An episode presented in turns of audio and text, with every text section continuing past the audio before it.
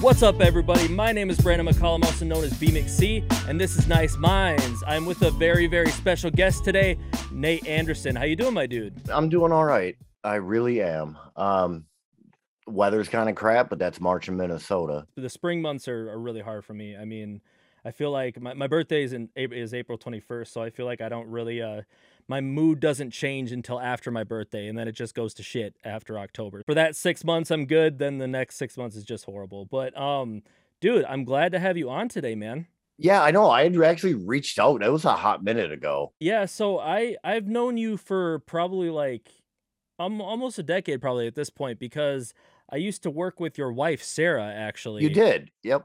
And uh we used to work at the community center together in Maple Grove and uh I at the time you were just dating, um, and I remember her saying, "I gotta connect you with my boyfriend. He's really into music too. I feel like you guys would really click." And right. she would always bring you up and stuff. And then we finally got connected, and and um, we just kind of stayed in contact over the years. And you've just been somebody who I've uh, really admired, and you've Thank been you. super supportive of me, and um, we just had like a mutual admiration for each other. I feel like. Right, absolutely. And and I, I want to think that like even prior to my wife introducing us, like I feel like you and I ran in some parallel circles, at least in like the local hip hop scene. Probably. Like like I was really big into lunatics back in the day. So like MC Oh, Rents yeah. Professor Fresh and Ruthless and PLC. Yep. Um, it's fun. I still run into uh John Dirty Dubs from PLC at a lot of local punk shows. Oh, crazy. Yeah, so I was real big into Lunatics in the mid 2000s. I have a Professor Fresh tattoo.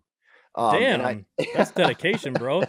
so every time uh it's a it's a running joke like cuz I don't ever go out um and I don't do like the downtown bar scene, but I Al comes up, Professor Fresh uh comes up every couple of months and performs at a bar in St. Cloud. So it's like a running joke. The only time I ever go out is when Al is in town. That's dope. And then there's a lot there's a lot of times I don't even stick around for a set because he plays after midnight. I'm an old man and I go to bed fucking early, but I'll pop over to the bar and say hi and we'll catch up and stuff like that. So so yeah, we've had that connection. I didn't know if we like it- just the Minneapolis hip hop scene in general. I bet we were at the same shows then, and I bet I I I bet we met each other like briefly or something. Because I mean, I was I was doing shows with uh, I definitely did shows with PLC. I mean, I think we both opened for Tech N9ne together Okay. at the Foundation, um, back in like 07 or something like that. Um, so I mean, and and Rents I I know fairly well too. Um, and yeah, just all those guys. Uh, it's crazy because uh, do you know Fat C? Oh yeah. Yep, yep, yep. He was from Corey was from south of the metro, if I remember correctly. I've never I've never met I I've had to have met him at a lunatic show, but I don't think I've ever like chilled. Oh, okay. or like ever gotten to have a conversation. He did a really good cover, or a, like a he he he rapped over a Biggie beat for like a 420 on MySpace way back in the day, and then he pulled it from his MySpace, and I was never ever able to hear it again. But he fucking killed it. If you can get a hold of him and let him know, I would like to hear that again. That would be much appreciated. because the reason why I brought that up is because I am currently working on his new project as a recording engineer. So that's why I asked if you knew him. Uh, so yeah, every every two weeks I, I meet up with him and we record in the studio for the last like few weeks. That's super dope. I'd, I'd like to hear. I can't wait to hear that project because Corey always had bad rhymes. He really did. He's really fucking good, man. I mean, I I don't like to pick favorites with clients, but I mean, like he he's right up there with with you know people that I've worked with. I mean, it's just it's always just super like quick. I mean, like we book out four hours and he usually only needs like one or two, and he'll get like two two songs done. That's cool. Yeah, Yeah, I'm I'm excited to hear that because I haven't heard music from him since fuck way back in the MySpace days. That's how far back some of this music goes, you know. yeah. I I mean, I think I I met him. Cause, cause I mean, he was rolling in, in those circles and stuff, and I met him probably like 06, 07. Okay. That's a, yeah, that's right about the time I got into Lunatics was probably at 06, 07. We had to have seen each other. That's crazy. Right. That's crazy. So that leads me to my next question. So, like, I know you've been in like you were you sent me like a link to like you're you were in a punk band, right? I was, yeah. This was uh early early to mid 2000s. Um, it was a couple of cats I went to high school with. Uh, the singer, guitar player was my best friend from high school. Uh, taught him to play guitar in his dad's uh, shed, uh barn. Actually, we we we grew out in the country.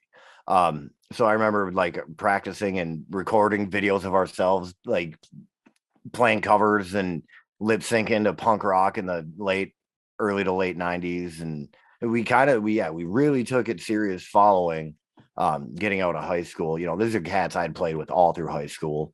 Um, and we had like a really good moment. Um, like you had listened to that album that was self-funded, uh, recorded at an old label called uh fuck, it was over.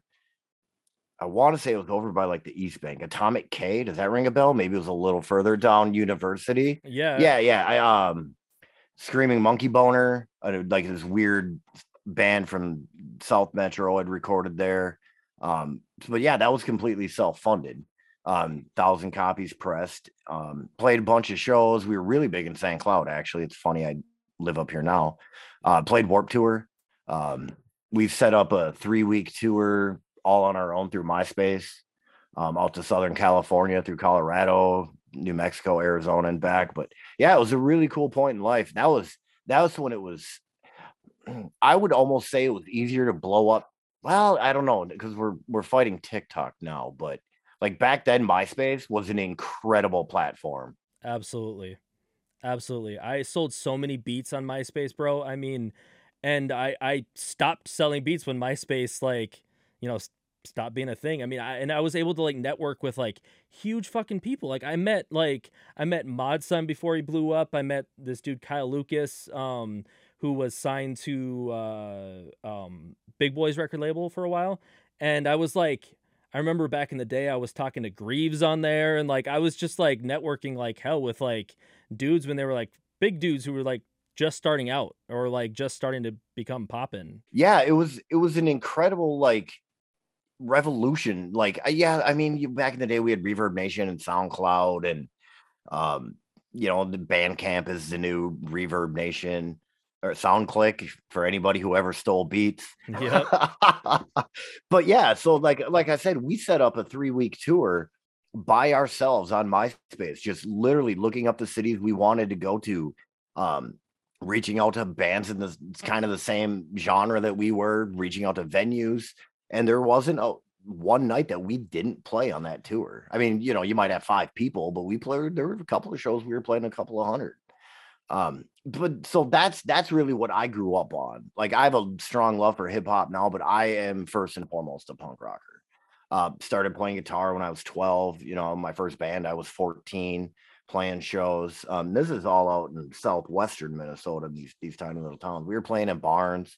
Um, and then yeah, post high school, kind of started taking that serious and took off and had a really good run at it. You know, um, but like all good things came to an end. I listened to the record that you sent me and I was like I'm not a huge punk fan, but like I know when it's good and I was like, wow, this is actually pretty impressive. So I I, li- I dug it, man. I dug what I heard. Yeah, I appreciate that. You know, we put out a lot of good music as a three piece. You know, there wasn't I mean, eh, shout I want to say his name was Carl, was the guy that ran Atomic K, and he did an incredible job with that record. He really did. So but yeah, so that was that was like my first foray into like the creative world. But my my my my toes go as you know as far back as like middle school, high school, designing websites. We were really big into HTML in the mid '90s. Yep, I I had a little dabble in HTML as well. Hell yeah. yeah, getting into uh, you know graphic design in like ninth, tenth grade because I graduated in 2000. So like computers were even having a computer at home back then was still sort of a big deal. Dial up Yep. I was dabbling into that even middle school, high school. So and like nowadays, um, I've I've never taken anything professionally on any sort of medium that I am created in or like good at. Like I can do Adobe After Effects, I can Photoshop, I can video edit it. Um, I've I've done all of that for any creative projects I've ever engaged in. I've done my own graphics and animations you know but yeah so i've always prided myself on that piece. Like um like I had a, I had a successful youtube channel and that's you know we can get into that later when we talk about pandemic stuff. But uh all of the the video editing was done by us. I've i'm self-taught on all of those things. I i did i would never say recording of hip hop like at any sort of professional level but you know a USB microphone and an old copy of Adobe Audition. I've I have friends that have rapped um you know, over the years and just getting bored drunk at parties and Yep. but I actually fun fact, there's a small radio station in Marshall, Minnesota called KKCK. And my buddy Skrilla and I whipped out a track one afternoon and I edited it, mixed it, and I walked it over to the radio station and hand delivered a copy of it.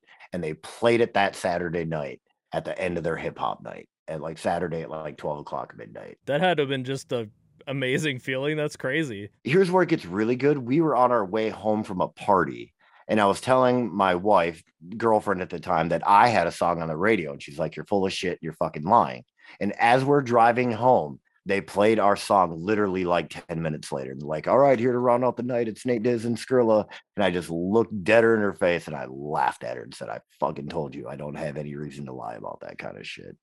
That's crazy. So I mean, how many times did they end up? Was it in like rotation then for a little while? They probably played it a couple of weekends. You know, it was like a Saturday night party mix, any flavor of hip hop, really kind of thing. But I, I never followed it after that. I just was cool enough to say I walked a song I had just recorded down to the radio station and they played it. That's super dope. That's that's super cool.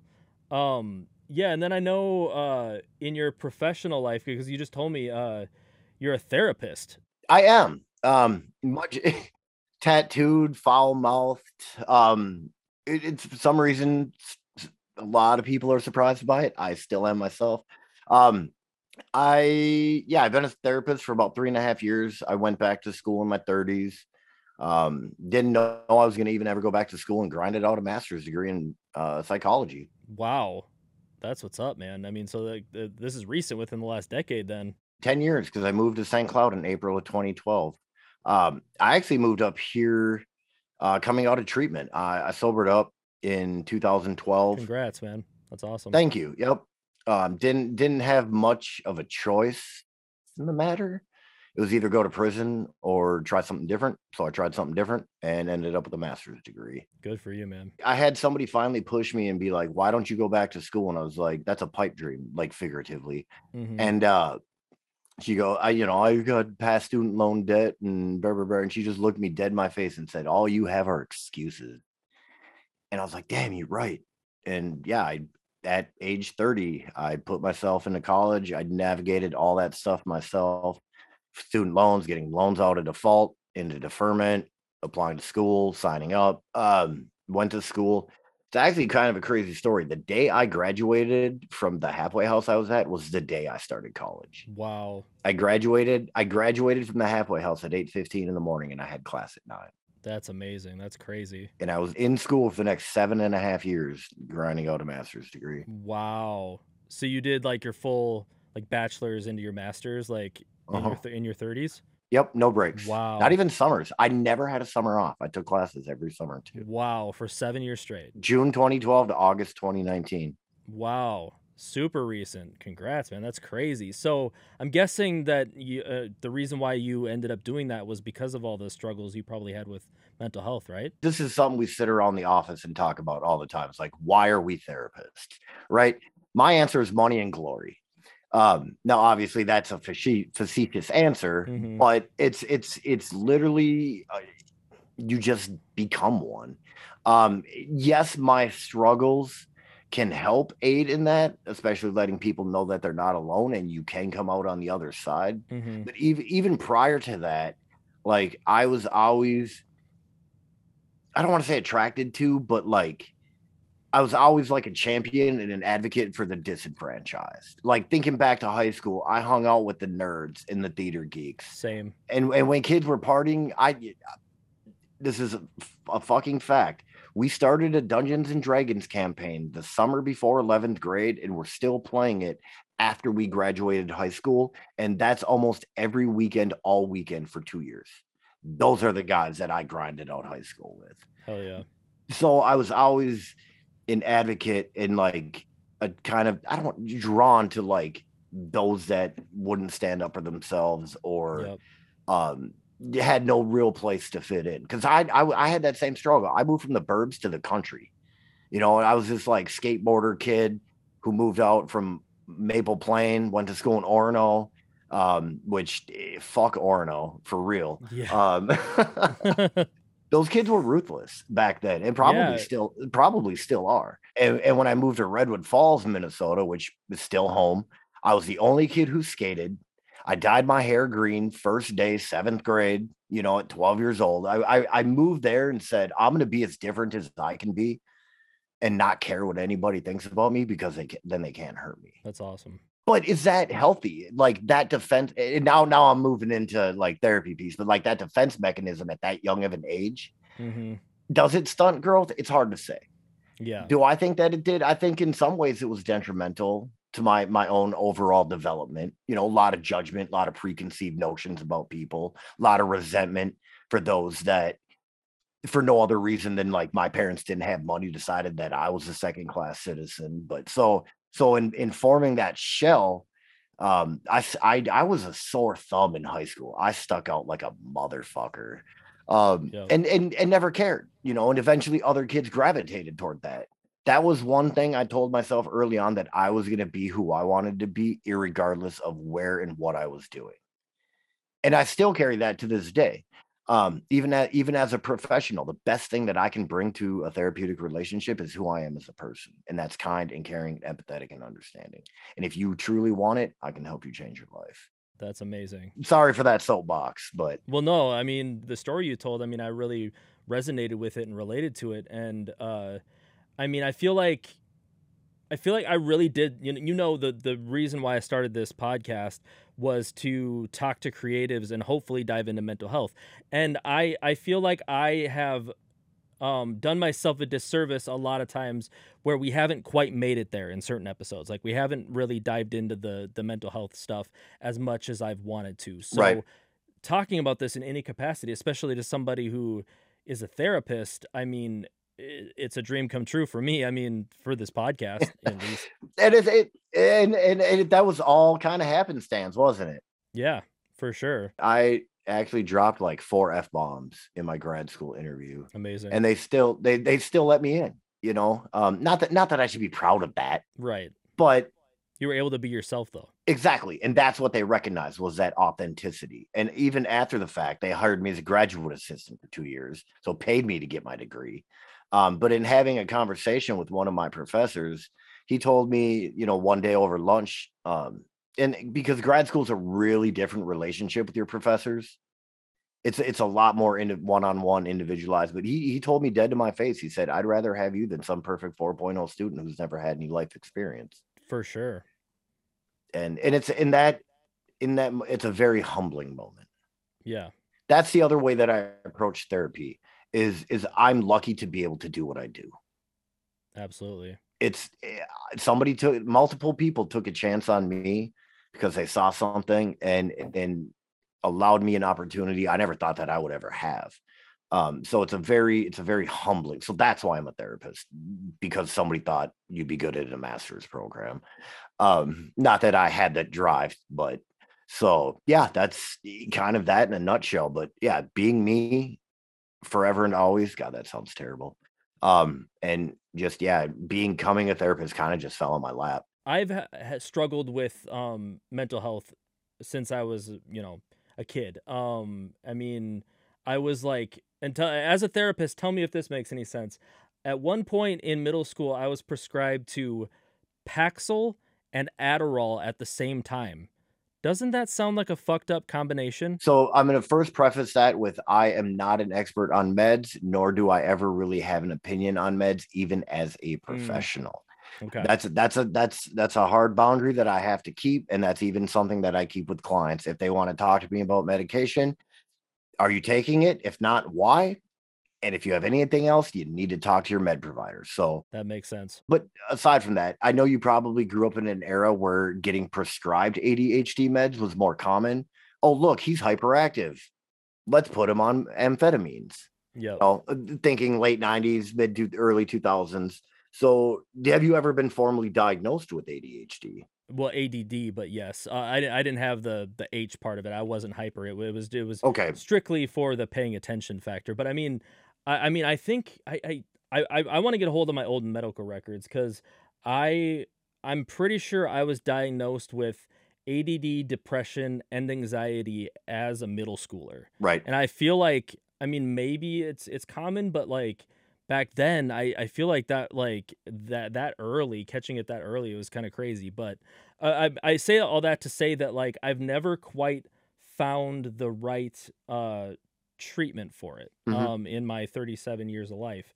Um I I have been, you know, on different medications. I've tried going to see counselors and different things like that, but I've never found anything that has stuck. So I, I was I would say all that to say that like I would much rather go to somebody like you who has um a lot of life experience, who, you know, is non-judgmental and like you said, like like, you know, other than like an Ivy League, you know, like stuck up, you know, person or whatever that's, you know, probably is gonna like act non-judgmental, but is probably sitting there judging you to death, you know? Like Mhm. I would much rather go to somebody real who's who's seen some shit like you, you know? And the reason that I, I'm really non-judgmental is because there was a long period of time where my shit stunk.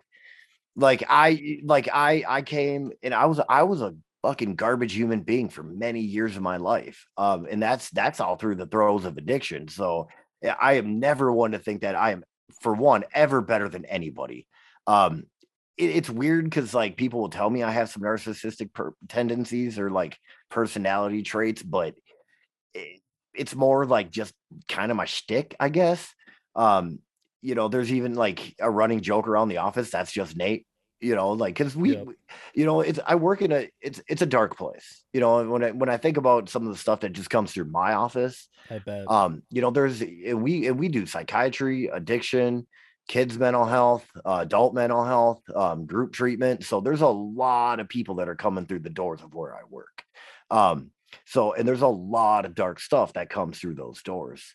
So I am the least I'm the last person to think that I am better than anybody. And again, it goes back to that humility piece, right?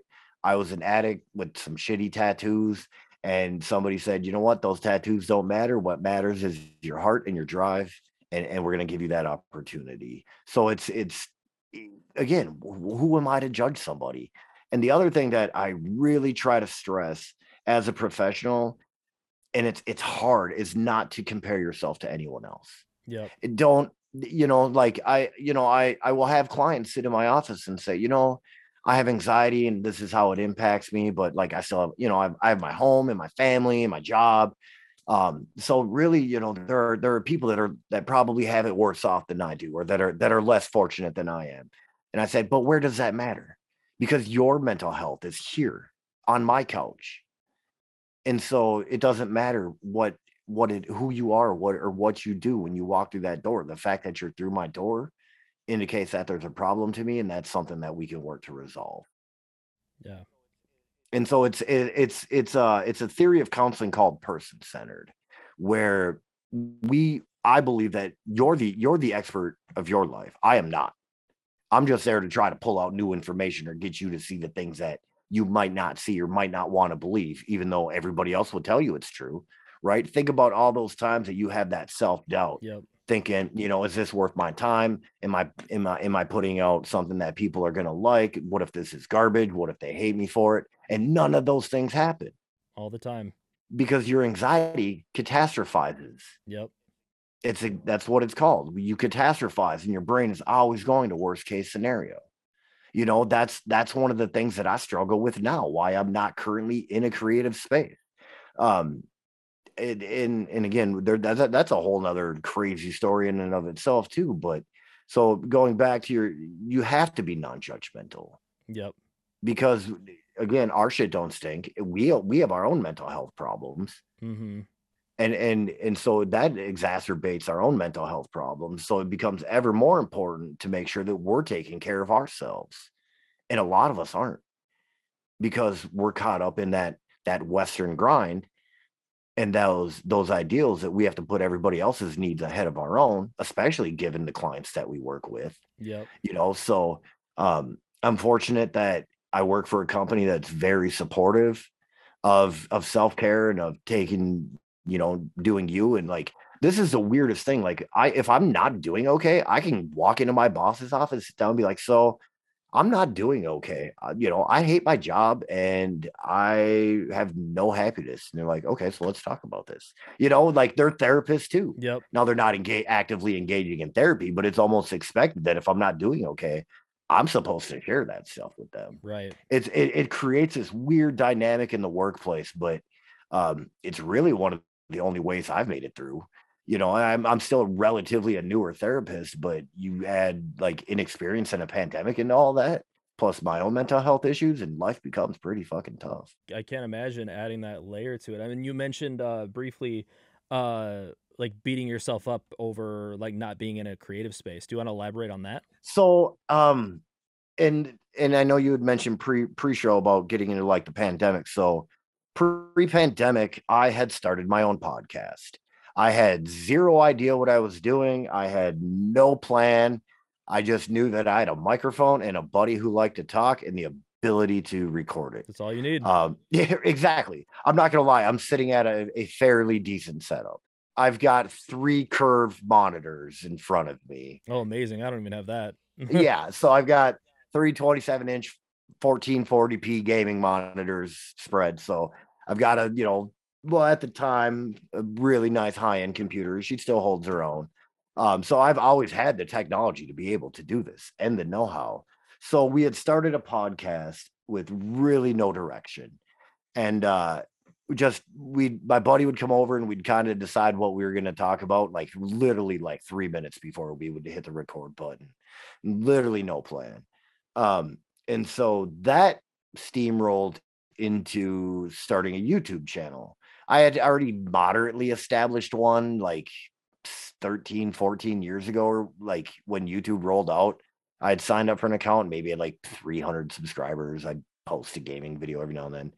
Um, long story short, we found a really niche community on YouTube and started to incredibly grow. Um, I remember celebrating a thousand subscribers over like six months, and within another six months, you know, we were pushing eight to nine thousand subscribers. That's impressive we had just gotten monetized. We were starting to grow on Patreon. Like we were in a position for this to really take off. Here's where the struggle became. We were moved to a point where we were putting out a video a day. Wow. And then as right as we started to get towards the pandemic, we were not only putting out seven videos a week, we were uploading two to three other videos of longer chunks of content that we were making. Wow.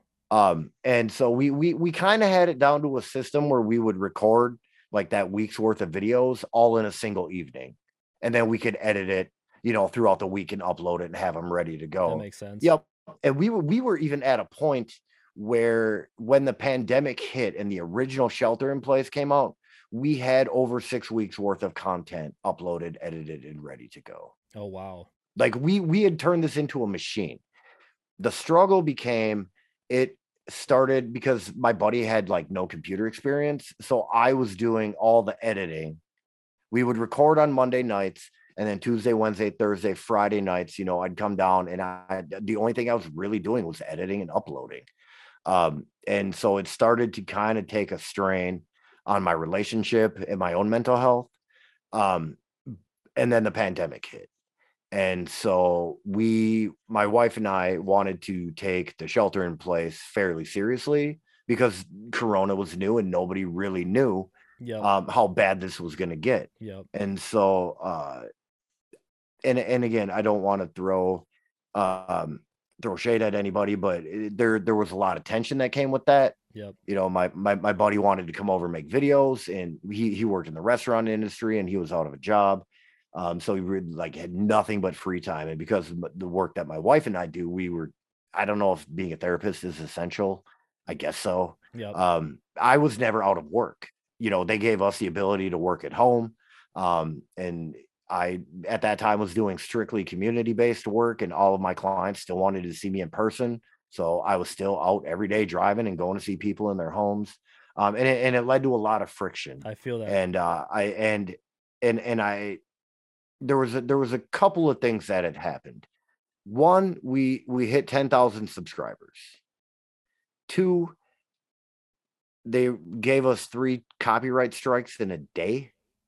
Jeez. we might have been doing like react. We were doing some reacting to some bootleg stuff. Um, and YouTube came in hard with the nope, you're done. And uh, so that was kind of like my out.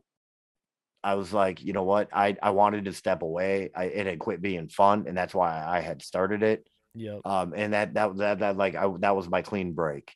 Um, and so there was a lot of tension in the end and uh, my buddy had come over i had cleaned out my basement i gave him everything i said take it and go i don't want i don't want anything to do with it whatever we've created together invested it's yours the name the graphics the logo take it and run because um, it almost cost a friendship you know like a 10 year friendship almost got thrown down the drain because of a wow. youtube channel and i wasn't going to let that happen um, so to this day, he he is successful with it, and we still hang out on the regular. He's coming over tomorrow night to listen to vinyl.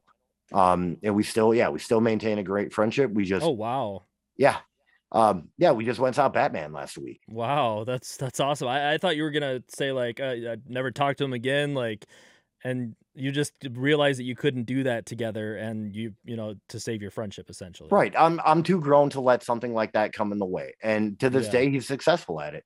Um, he's rebuilt the channel. Um, and and more all the love and success to him. You know, I've no ill will towards him whatsoever. But yeah, no, I wasn't. I had lost a friendship a few years before that over some dumb shit, and I wasn't about to let that happen again. And so, yeah, he was actually supposed to come over tonight to listen to vinyl. I was like, oh man, I, I would, but I got to do this podcast. So, yep. So we're doing it tomorrow night. So, yeah, no, had to salvage that friendship um, but just realized it was it was a business decision. It wasn't personal. Yeah. So and and and again, my career was starting to move into a different direction, so I needed to focus on that. And you know, we had uh the stress of like our wedding getting canceled because of the pandemic. Oh yeah. You know, so all that bullshit, dude. I was supposed to get married in Jamaica. Damn. and the pandemic came and said, "No, no, you're not." Damn. So, what was the date you were originally supposed to do it? It was like August 2020. Oh, okay. Yeah, damn. So we were like six months into the pandemic. So when I'm talking about struggling to like get back into the creative space, I've missed it. I have. I enjoy making content. Um, mm-hmm. I, I shit. I used to stream on Twitch, and I was a Twitch affiliate, making money, and then I started taking graduate statistics and never went back. Yep. Um, so I gave up on that, you know, aspect of like creation and um, you know, there's it's probably harder now, but I and I first signed up for Twitch in like 2015. If I'd stuck with it, I could have been doing Twitch for a living. It's crazy. I have so many of those stories, man. I mean, like I I, I made sketch comedy with my friends from 95 until like 2001. If we would have kept going for 10 years when when YouTube, we would have been fucking huge. Millionaires. No doubt. No doubt. I have no doubt that if we would have kept going with that, we would be fucking huge. And like it's it's crazy how much like life and especially the pandemic, you know, has, can get in the way of creativity and and like passion when it comes to that stuff. Because I mean, man, I, I I really relate to that. I mean, I I still do, you know do the podcast and, and stuff like that, but it's a it's been a fight for me to keep it it going and keep stay consistent with it and balance life and everything. I mean, I had to like, you know, my I I took the pandemic very seriously as well. I mean, um I was I've been working at a group home, um, and my mom um had just gotten out of a cancer treatment in 2019, and I was I was living with my parents, um, so I was like going to work and trying to stay good for my mom and um my girlfriend uh her brother is uh um is a cancer survivor as well and he has like one lung. So you know we were just being extra careful right. for our loved ones and then um you know when it comes to creativity i mean i put like everything on hold when my mom got cancer and then when the pandemic hit i literally stopped having nice entertainment be a record label mm-hmm. because of because of the pandemic because i you know i i couldn't like like it it got to a head when we were trying to do a cipher um song and we were trying to get like five people to agree on like time lengths and my dj was like freaked out at me for not going to record him and like all this stuff and I'm like I'm sorry I can't fucking be everything to everybody right now. I just I have to like I have to let it go. Um and I actually haven't shared that part um on here but um but I really relate. And then my mom passed um from from COVID, you Right. know, in, inevitably. And I'm sorry to hear that, my man. um, thank you. I, I appreciate that. Um, so I it's it's a struggle to like to stay focused on your dreams and your vision when like you have all this fucking life bullshit coming at you at all times. So um I mean I I just commend you for like even, you know, staying consistent with your career and and you know knowing what your priorities are and um congrats on getting married, you know, Thank you. and finally making that happen, man. Yeah. It, it wasn't Jamaica, but it was still super nice. But to get back into the creative space, I and this is where it gets even weirder, but I wanted to get back into YouTube. It's just me. I had the ability to do everything myself. I can do it at my own schedule. Um, and I and I and I haven't found the motivation to do it. The pandemic killed a lot of passions for a lot of people. Like I used to game, like that was my thing. Like I was, I was, I streamed on Twitch. Been playing games my whole life. I build my own fucking gaming PCs. I build my own keyboards. Um, and I couldn't find anything recently in the last year or so to be like, what what's something that I'm into that other people want to pretend that they care about me caring about, if that makes sense. right. Right. You don't I mean, yeah, we watch YouTube because there are stuff that interests us, and then we watch YouTube because there's bullshit we are sitting on the toilet and have time to fill. But then I got into a pandemic hobby. Um and I got into vinyl That's what's up. and I started started ordering vinyl and collecting vinyl as a form of self care. Um, on the weekends, I don't do anything. I sit in my kitchen and I listen to vinyl That's amazing. and I hang out with my dog. Yep, that has become my new hobby. So for the past few months, I've one been slowly chipping away at. I have a really nice space over here to record YouTube videos. I have a bar. Um, with lights and you know it's it's a it's this is where we used to record our you our, our YouTube content. So I've got space to do it. I just don't have the motivation to fucking clean it. Damn. Literally, if you look over here, it's just like a dirty fucking shit oh, show. Oh yeah. Damn. I haven't even found the motivation to clean all of that yet. But when I do, and I'm kind of using your podcast as a platform to be like, I can do creative stuff and find some motivation to fucking do it. Use me as a guinea pig, man, and let me know if you need any any if you need any extra motivation. I mean, if you need like me to hit you up on a regular basis and just be like, "What are you doing today, Nate? Have you worked on anything?" Much appreciated. And I might use you on that. My buddy who I used to make YouTube videos with hits me up once a week. Hey, bro, you clean the bar yet? You gonna you start your channel? Oh yeah. Um, so I mean, he's he- you know that level of friendship that like, he even offered me to like he got so successful he rented out a studio in downtown St. Cloud, offered me to let me to come use his studio to record videos, and I, eh. so um, so I've got the backers, but I will use you as motivation to actually clean and do something, and I and I'm going to talk about vinyl. Like I I have a love for I have what's a love for a lot of music. I'm not you know, I'm not gonna talk about like quality. I don't I'm not an audiophile by any means. Like I couldn't tell you the difference between like a hundred dollar record player and a five hundred dollar record player, a thousand dollar record player. Maybe I could. I don't have one, so I don't have like Yep. so I'm not gonna do like gear reviews or any shit like that. I have what I have, but you know, I'm thinking of like, you know, pick up pick out, you know, a couple albums, do like an artist spotlight, or like what I went and bought that week. Um, my favorite shops in the cities, where to order vinyl. Um, that's been the biggest clusterfuck. That would be sweet. Thank you. Um, that is chasing like when you when you know what albums that you want to get, like the places that you can get them is fucking insane Yeah. like there's at least like six or seven spots a day um reddit there's discords for vinyl uh there's old there's an old forum i found if you're old enough you remember forums? Yeah. like before social Yeah. media there's still a forum that's super active facebook. I'm in probably like 13 different vinyl groups on facebook. So um discogs is another kind of like it's an it's a website where people can create uh their collections. You can like add in like your variant of the record and they give you a value and stuff like that. Um so i, I want to translate that passion for vinyl into a passion of talking about it um but yeah definitely not on like the gear side but just more Right. you know it, it, i'll probably run out of ideas for content super quick But I've had the idea of starting, you know, not not necessarily like a full-on podcast, but interviewing other people in the vinyl community. There's a lot of us. Yep. There's a lot of vinyl and there's a lot of money in it, but there's uh there's these low-key like underground raffle groups on Facebook where people put up hundred, three, four hundred dollar records. It's like five, ten bucks a spot you can throw in and maybe win this like super expensive record. It's super cool, but they're really tight knit, closed communities because um obviously, you know, gambling on Facebook, you know, they super frown upon that stuff. So, but the communities exist and they're super cool. But yeah, so that's that's where the creative space that I'm working towards currently is at. Um, just haven't, you know, when you get home from, like Mondays, I work 13 hour days on Mondays doing therapy. Damn. It get yeah, I'm there say typically seven, seven thirty in the morning till eight o'clock at night. So how many clients is that? 12 to 13.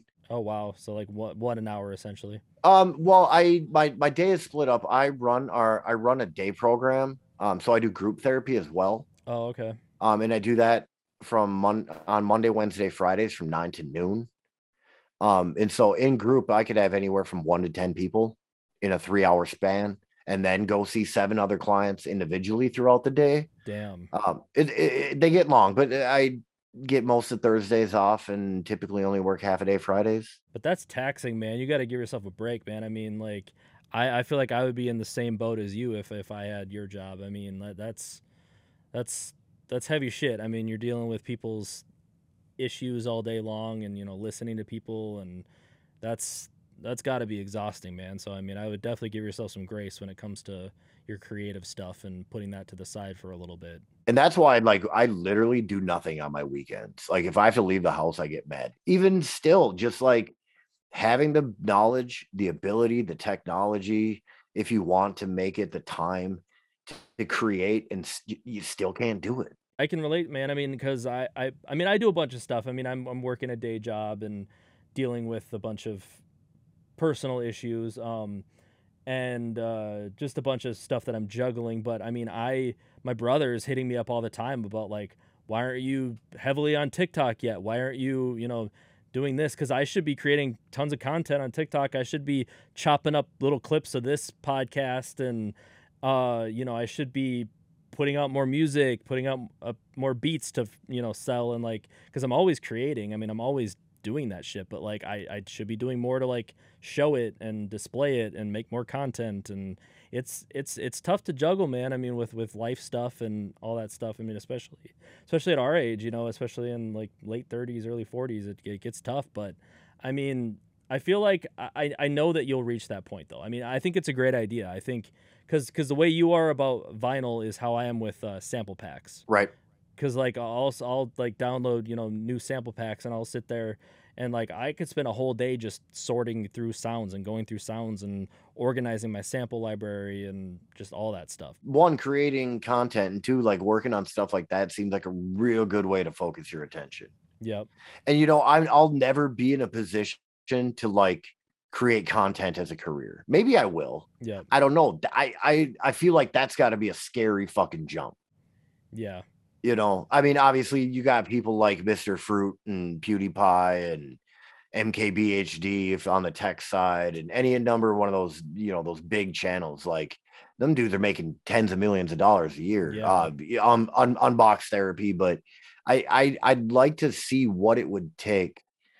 Like I'd like to see analytics of like where I would need to be at to sustain YouTube as a career. I don't think I'd ever be in that kind of position. It'd be really hard. But I mean, if uh, if if you're passionate about it, I mean, you could do it. uh, But I mean, it's hard right now for me to figure out how to grow this podcast and um and because I mean, I'm doing freelance work and like I said, working at the group home still and personal life, all that stuff. It's it's it's it gets hard, man. It, Mhm. it gets hard to to fully dive into the creative stuff. I mean, my my ultimate dream is to make a career and living out of it, and I, I, I'm working on steps towards that, but um, it's a process, man. It's a it's it's not a I feel like it's not a linear process either. It's it's super up and down. then you you know you dig into like the new stuff. Like I don't give a fuck about TikTok. I really don't. I fucking loathe TikTok. And I'll give you a scientific reason why in a minute. But but spreading yourself too thin across all of those mediums, you know, because right, you want to reach as many people as you can. Yep. You know, you want your podcast on Spotify and Podbean and Apple Podcasts and TikTok, Instagram, Facebook. You know, there's there's and especially like when you're doing it yourself, it's impossible. You know, think bigger channels have teams to do that shit for them. Yeah. Big content creators, they don't edit their own videos at this point. Maybe a couple do. I think eh, are you familiar with MKBHD? Uh no. Okay, crazy story. He first reviewed a laptop on his channel at 14 in like 2007 um, like close to 15 million subscribers, one of the most respected, like biggest YouTubers on the fucking planet, does tech. He records his YouTube videos with like $60,000 movie cameras just because he can. Wow. Like, go check out some MKBHD. Like, the his production value is probably some of the best on YouTube, if not better than like professional. Wow. Yeah, I'll start it. We talked about people becoming millionaires. 2007 he reviewed a laptop oh shit um i have a a visitor here but it's it's impossible to get into all those mediums when you're a one man show and you still have to dedicate time to editing and uploading and Yeah. and and like promoting on the platforms that you already have Yeah. um this is jax by the way he's uh hey Jax. What what what are those cats called again? sphynx Sphynx. Yep. That's right. very ugly to some people but very very very affectionate Yeah. but it's it's it's impossible on your own to reach as many people as you should be able to Right. without sacrificing your own self-care Yep. you Yeah, know I totally agree. you, you could spend an eight hour day promoting for like what like one project you know Yep. um so like i said and then the other part of it for me was regrowing a youtube channel having found Mhm. that success that Yeah. quick um and then having it yanked away and then re rebuilding and rebranding is difficult um so here's where it gets even i don't want to say worse but partly more motivation to want to get back to creating so we got three copyright strikes on our old youtube channel boom deleted you're done um and that that's like that hurts you know um because we had i don't want to say we really put in work youtube did the work we just put out videos well we did the work. A month ago my old youtube channel was reactivated. All of our old content was still there. I have a youtube account with six and a half thousand subscribers just sitting there and i'm not doing a damn thing with it. Yeah, bro, you got you got to get you got to get to it, man. those are all people that subscribe to what we previously were putting out because of like they didn't come for the videos that we we, we were a reaction channel. I don't am i ashamed sure. Did it make did it grow youtube channel? Yeah it's a niche market but people watch this shit so Mhm. you roll with it. But yeah that's six and a half thousand people that subscribe to my channel and i'll and i'll include our channel at the time because we were the ones that, that were on it. Yeah. that's that's that's a there are people that will never see those numbers on YouTube Right. that put out content, you know. It's not a in the grand scheme of YouTube, is it a ton of people? No, but that's a lot of people. That's more people than my hometown. Yeah. So so that that was kind of the other it was the strangest thing. Like I got a bunch of emails about old copyright infringements. You know, you upload a video of a song, you know, YouTube claims it and you can't get the money for it. And I got like 60 of them one day. And I was like, well, that, that's two years too fucking late. You know, so I started deleting them. And then my buddy sends me a screenshot and said, dude, the old channel has been reactivated and all of our videos were there You guys didn't reactivate it? it was so strange, Brandon. Like I could like YouTube on my phone.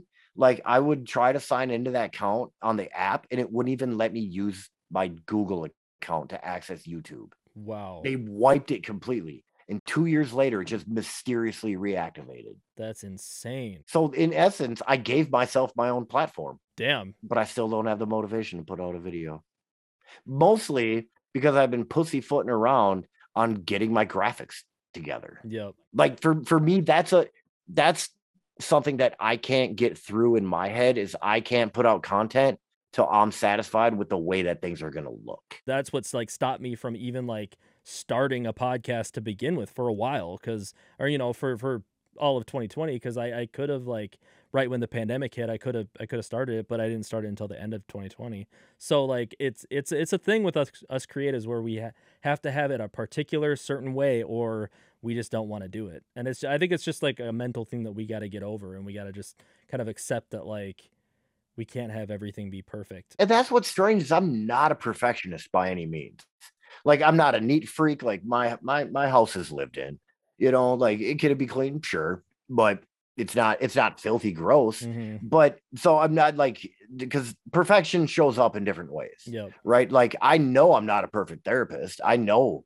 like i have shortcomings and I'll, i always have learning to do and same in my relationships you know like those are those are all things that forever take personal growth and development but when it comes to my graphics for a fucking youtube channel colors you know fonts you know design ideas My girlfriend's a graphic designer, so I totally know how that goes. Right. So not only that, but then not once I come up with the idea for a fucking logo, then I got to spend probably a weekend at least animating the fucker for an intro to a YouTube video because you got to have the cool YouTube intro. Yep. So that's me spending time in researching and studying and playing around in Adobe After Effects.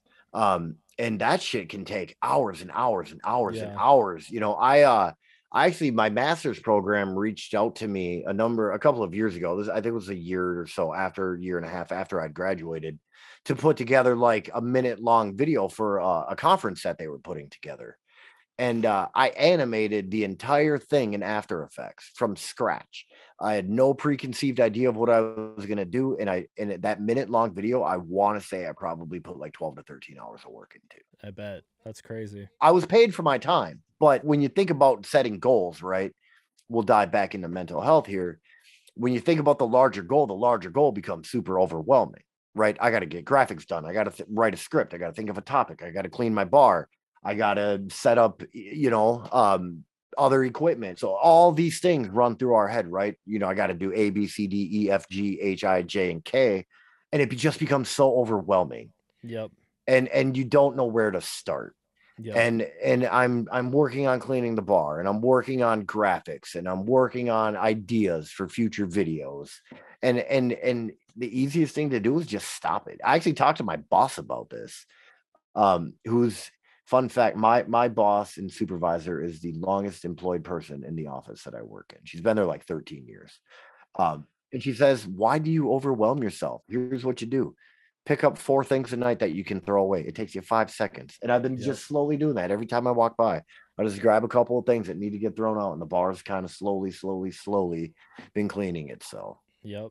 So, so yeah, that's it's called smart goal setting, right? It's breaking it down into smaller, more realistic chunks that are measurable and obtainable and timely.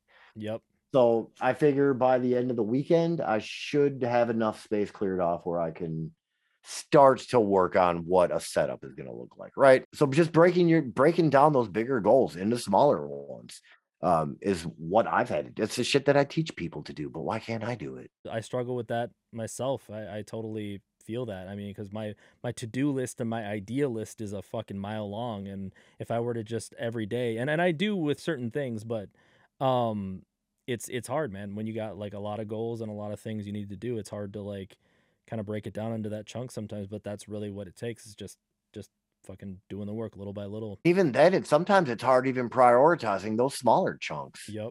You know, like what what's more important, cleaning the bar, coming up with the logo. Yeah. But man, uh, you're an impressive dude, man, and Thank you. I really appreciate you giving me the time, and uh, I I can't wait f- to see your podcast because I I or and hear it because I know that you're gonna create something amazing, man. I know you're gonna do it. I'm gonna do it, and that's kind of gonna be my my. It's gonna it's gonna it's now that we're coming out of winter, um, and I can spend more time outdoors. It'll probably give me more like appreciation for and focus. I know that sounds strange, um, but yeah, again, I I thank you for letting me join you and just kind of rambling for the last hour plus. I actually got a lot of gems, man. I mean, in every episode, I find myself uh just really i mean I, I love connecting with people but i mean i i learn something uh, on every episode from from people and i really relate to different things that we talk about so i mean then that's what it's that's what it's all about for me, and that's what I hope that it's about for the listeners as well. And just being human. Yep. Right. So yeah, again, I appreciate you guys. Um, I do have uh vinyl Instagram. Uh it's instagram.com slash three three underscore point three. Um, I just kind of vinyl shit post and pictures of my cats and my dog. But yeah, um, Brandon will have the links for the upcoming YouTube channel under this.